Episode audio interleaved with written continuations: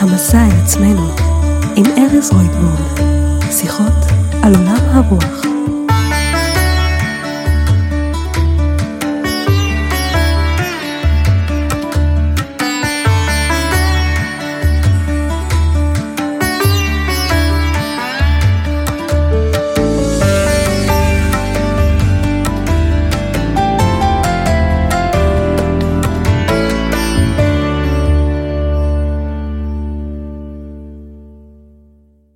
השאלה הראשונה כבר הרבה זמן שאני מרגישה שאני נמשכת לגברים עם אנרגיה רעילה. אפילו שאני מבינה שזה לא טוב לי, משהו בי נמשך לשם ורוצה מזה עוד. למה זה קורה? ואיך אני יכולה לשחרר מזה? שואלת אנה. לכולנו יש משיכה אל הלא נודע.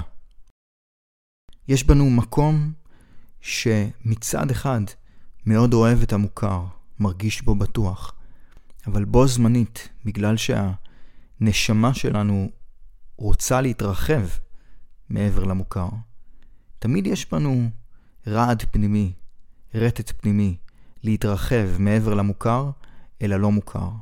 זה מה שגרם לחוקרים לפני אלפי שנים לצאת מהיבשות שלהם, לחקור ארצות חדשות, תרבויות חדשות. בכולנו המקום הזה נמצא. ככל שהתרגלנו לחיות בחברה שהיא מאוד מאוד רוצה שנישאר בה חוקים המוגדרים, חברתית, מוסרית, המקום הזה לאט לאט מושתק. אנחנו גדלים לחברה שמלמדת אותנו כמה שיותר למצוא את הביטחון שלנו במוכר. אם אנחנו הולכים ברחוב ורואים מישהו שמתנהג טיפה שונה, לבוש מאוד מאוד שונה מהסביבה המוכרת שלנו, ישר זה יעורר בנו מין מבט כזה משונה. זה ישר יעורר בנו מין תחושה שבמודע או לא במודע אפילו, של סיכון מסוים. כי הלא מוכר מהווה לנו סיכון. הוא מהווה סיכון למרחב המוכר שלנו.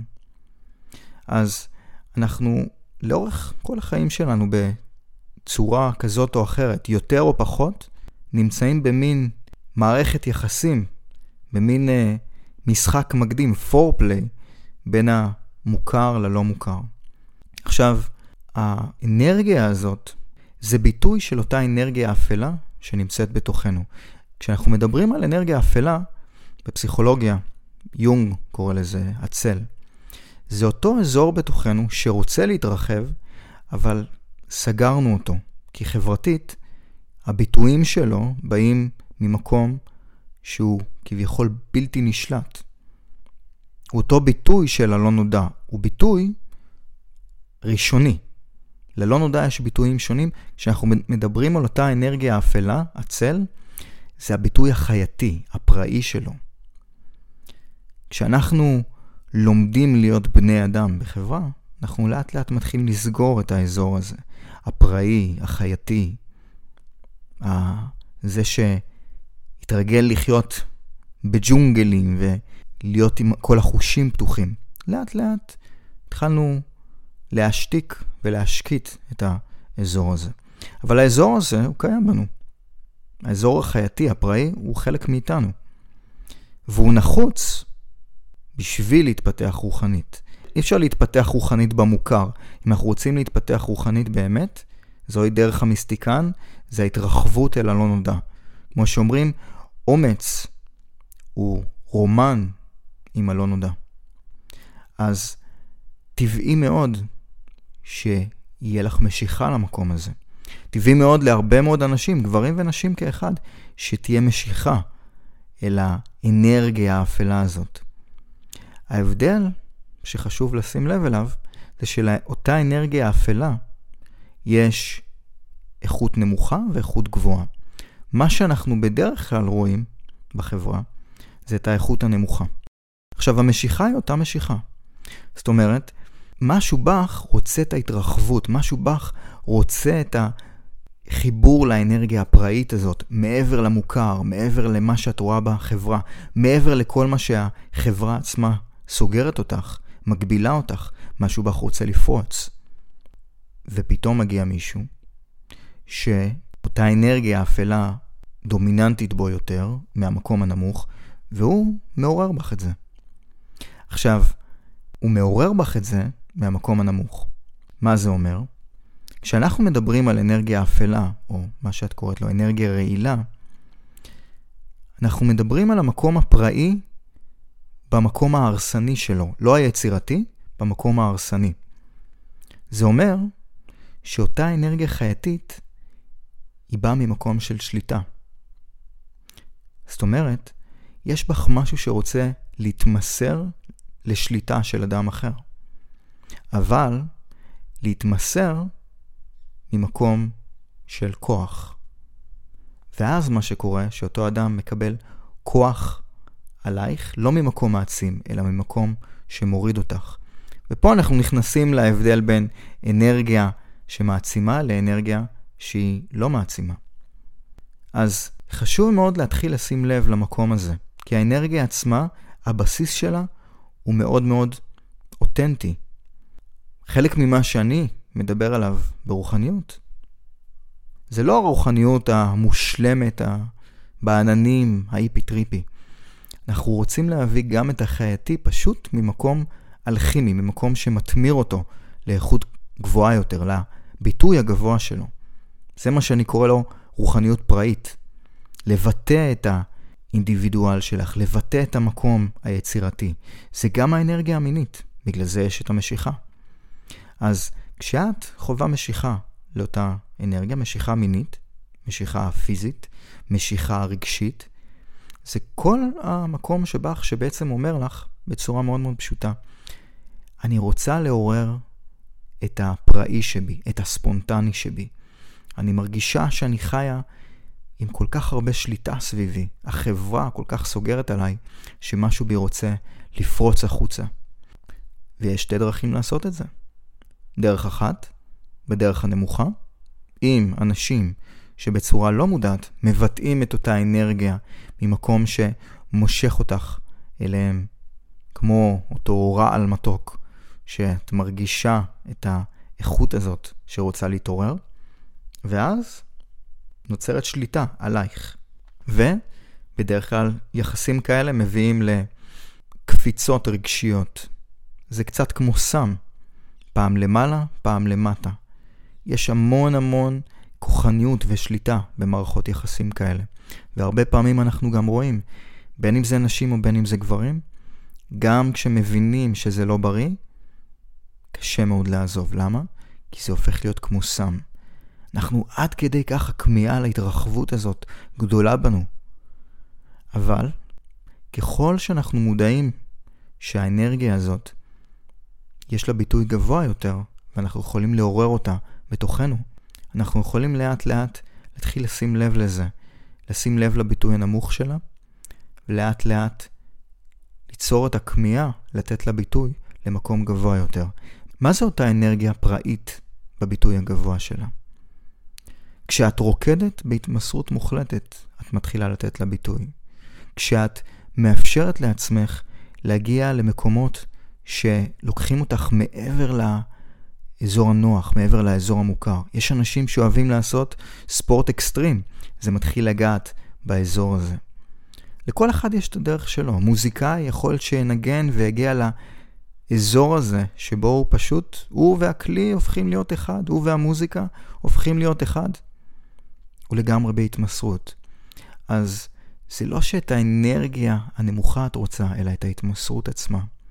משהו בך רוצה להתמסר לאיכות גבוהה יותר, לאיכות פראית יותר. וזה הסיבה שהאנרגיה המינית היא חלק מהמסע שלנו. אני תמיד אומר שרוחניות שמדחיקה מיניות היא רוחניות לא הרמונית, לא מלאה.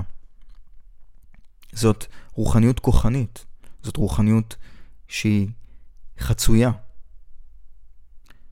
אז אנחנו מתחילים מההבנה של החייתי שבנו, ולאט לאט מתוך חמלה, אהבה, התמסרות, מביאים את הספונטני שבנו, מביאים את הפראי שבנו, והפראי, שוב, זה אותה אנרגיה חייתית שמקבלת ביטוי יצירתי, לא הרסני, אלא יצירתי. דרך יצירה, דרך התמסרות ליצירה, דרך מיניות אוהבת, דרך האהבה והרצון לראות בן אדם אחר רוקד את הריקוד שלו, מתמסר ליופי שלו, לפראיות שלו. אז כשאנחנו מדברים על פראיות, אנחנו לא מדברים על פראיות אלימה, אלא פראיות מהמילה באנגלית פריימל, מהראשוניות הזאת שקיימת לנו בטבע ויוצרת. אז אני ממליץ להתחיל להתבונן פנימה, לראות את האנרגיה הזאת, להתחיל להסתכל ולראות מבעד לאשמה שקיימת בה, מבעד לכעס, מבעד להסתרה. להתחיל לתת לה לאט לאט, לא בבת אחת, אם זה עוצמתי מדי בשבילנו, אותה אנרגיה מאוד מאוד עוצמתית. אנחנו רוצים לאט לאט לתת לה ביטוי, בין אם זה ריקוד, בין אם זה שירה, בכל דרך שאנחנו מוצאים לבטא את הפראיות שבנו, ואז אנחנו מתחילים להיכנס למרחב של התמרה לאנרגיה גבוהה יותר. אז זוהי רוחניות פראית. זוהי הדרך להרגיש יותר הרמונים, ומהמקום הזה, את לאט לאט תשחררי מהמשיכה לאותן איכויות. גם אם הם יתעוררו, את תראי מאוד מאוד מהר שבך מתעוררת האיכות הגבוהה יותר, ובהם פשוט מתעוררת האיכות הלא מודעת, הסגורה. לא זאת שמרחיבה אותם, אלא זאת שמצמצמת אותם. ואת כבר במקום אחר. כרגע זה התפקיד שלך לעזור לך. את לא חייבת לשחרר את אותם אנשים ולהגיד להם, היי, hey, שמעתי על אנרגיה גבוהה יותר. יכול להיות שהם לא יבינו. כרגע את מחויבת לעצמך. ככל שתעשי את זה, האנרגיה שלך, הפראית שלך, תמשוך את האנשים הנכונים, שיהיו מוכנים ובשלים להיפתח גם הם לאותה איכות גבוהה.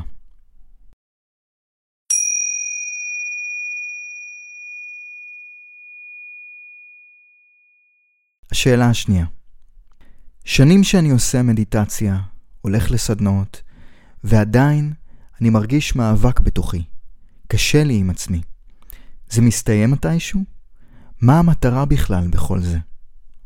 שואל ירון. אנחנו חיים בזמנים שיש בהם ברכה משונה. כל עולם ההתפתחות האישית הפך להיות יותר ויותר במיינסטרים, ממש כמו טרנד. יש אנשים שרוצים להיות בריאים, אז הם הולכים לחדר כושר ומפתחים את עצמם, קמים בחמש בבוקר ועושים ריצה. יש אנשים שרוצים לפתח את האישיות שלהם, והם הולכים לכל מיני קואוצ'רים ומאמנים, שצועקים עליהם ואומרים להם לעשות כל מיני דברים. ואז אנחנו מגיעים לעולם הרוח. ואנחנו רוצים להירגע קצת מכל זה, מכל המרוץ הזה. לא מספיק שהיה לנו את המרוץ בחיים עצמם, עכשיו יש לנו מרוץ חדש, מרוץ ההתפתחות האישית. ההוא עושה אמבטיות קרח, וההוא מקפץ על גחלים. אז איפה אנחנו מוצאים את השקט שלנו בכל זאת, בכל זה? אז כאן, כמו שאמרת, הלכת לסדנאות שונות ועשית מדיטציות, ועדיין לא נמצא השקט. כמו שאנחנו הולכים לחדר כושר, ויש שם את המאבק הזה. כמו שהולכים לקואוצ'רים לפעמים, והם צועקים, ונוצר המאבק הזה. ואז הולכים לאיזה פסטיבל, אבל גם שם פתאום אתה מסתכל לצדדים, ואתה רואה שכולם מחייכים. וזה נחמד לזמן מה, אבל אחרי כמה זמן אתה קולט שאתה לא באמת כזה שמח בדרך כלל ביום-יום. אז נורא קל להישאב לזה מצד אחד. מצד שני, מתחיל להיווצר הפער הזה. בדיוק כמו שאתה הולך לחדר כושר ביום הראשון, והנה ארנולד שוורצנגר פה, מצד ימין, ורוקי בלבוע מצד שמאל, ואתה לא יודע מה לעשות עם עצמך. ייקח הרבה זמן עד שתגיע לרמה שלהם. אז אותו דבר, אתה הולך לפסטיבל ואתה רואה את מיסטר שנטי בנטי פה, ומיסטר שנטי בנטי שם. ואתה לא באמת שם. אז המסר שלי עבורך הוא מאוד מאוד פשוט, והאמת שזה מסר עבור הרבה מאוד אנשים שנקלעים לתוך ההתמכרות הזאת של עולם ההתפתחות האישית, גם בעולם הרוח. והמסר הוא מאוד מאוד פשוט. התפתחות אישית והתפתחות רוחנית לא צריכים להיות מסע של מאבק, בטח שלא מאבק בעצמנו. התפתחות אישית, התפתחות רוחנית, היא מסע של אהבה מחדש בעצמנו ובבריאה עצמה. אם אתה מתאמן בחדר כושר בגישה הזאת, אתה בא ממקום אוהב. אתה לא מוריד את עצמך, אתה לא משפיל את עצמך מבפנים, כמה שאתה לא בסדר עכשיו, וזאת הופכת להיות המוטיבציה שלך. אתה בא מתוך תשוקה פנימית למה שאתה רוצה ליצור, לשינוי שאתה רוצה להביא.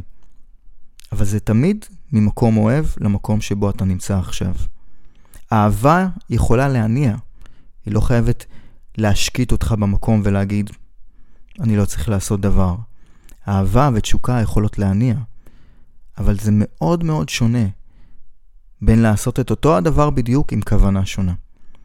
בין אם זה חדר כושר, בין אם זה התפתחות אישית של האישיות, ובין אם זה בעולם הרוח.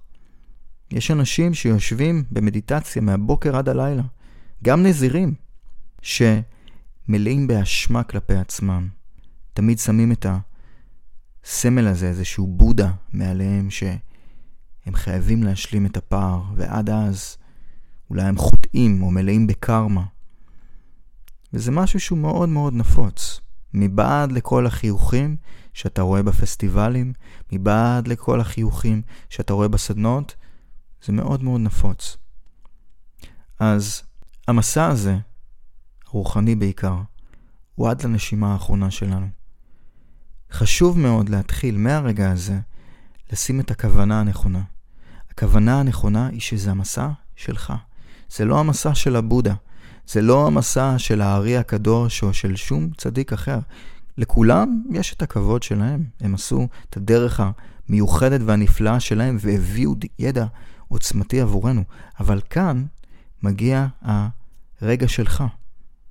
והרגע שלך הוא איך אתה עם כל הידע הזה מביא את הביטוי הייחודי שלך. וזה מתחיל לא מהמקום המושלם, זה מהמקום שלומד להיות יותר ויותר שלם עם עצמו. אין סוף לדרך שבה אפשר להתפתח. גם לארנולד שוורצנגר יש את הרצונות שלו, גם לרוקי בלבוע יש את המאבקים והתחרויות שלו. לך יש את המסע שלך. אז אין סיבה שתהפוך את הרוחניות לעוד מאבק של הישגיות מתוך חוסר סיפוק תמידי. הפוך את זה יותר ויותר למסע של אהבה. כשאתה עושה מדיטציה, תבוא לזה ממקום אוהב. כשאתה הולך להתאמן, תביא את המדיטציה לשם. מה זה אומר? תביא את האיכות הזאת של התשוקה הזאת, של האהבה, לחדר כושר כשאתה מתאמן. כשאתה יוצר משהו, כשאתה עובד על פרויקט מסוים, תתחיל להביא את זה לחיים עצמם.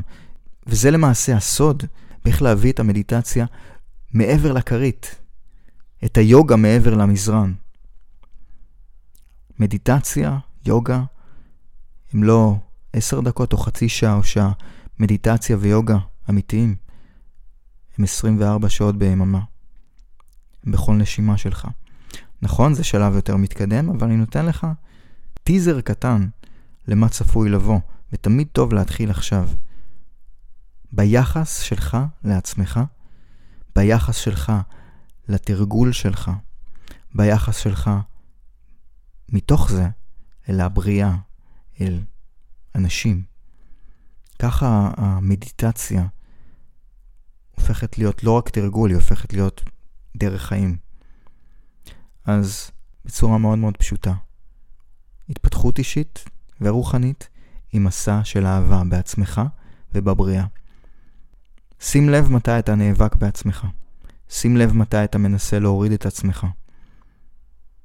הקולות האלה, בין אם הם באים מהחברה או מהמשפחה, מתוך תהליך פנימי, לאט לאט יאבדו את הכוח שלהם, והקול שמוביל אותך, שמנחה אותך, המצפן הפנימי האמיתי, הוא לא מצפן של כוח, הוא מצפן של חמלה, הוא מצפן של אהבה, מצפן של ידיעה, וידיעה חזקה יותר מכל ידע.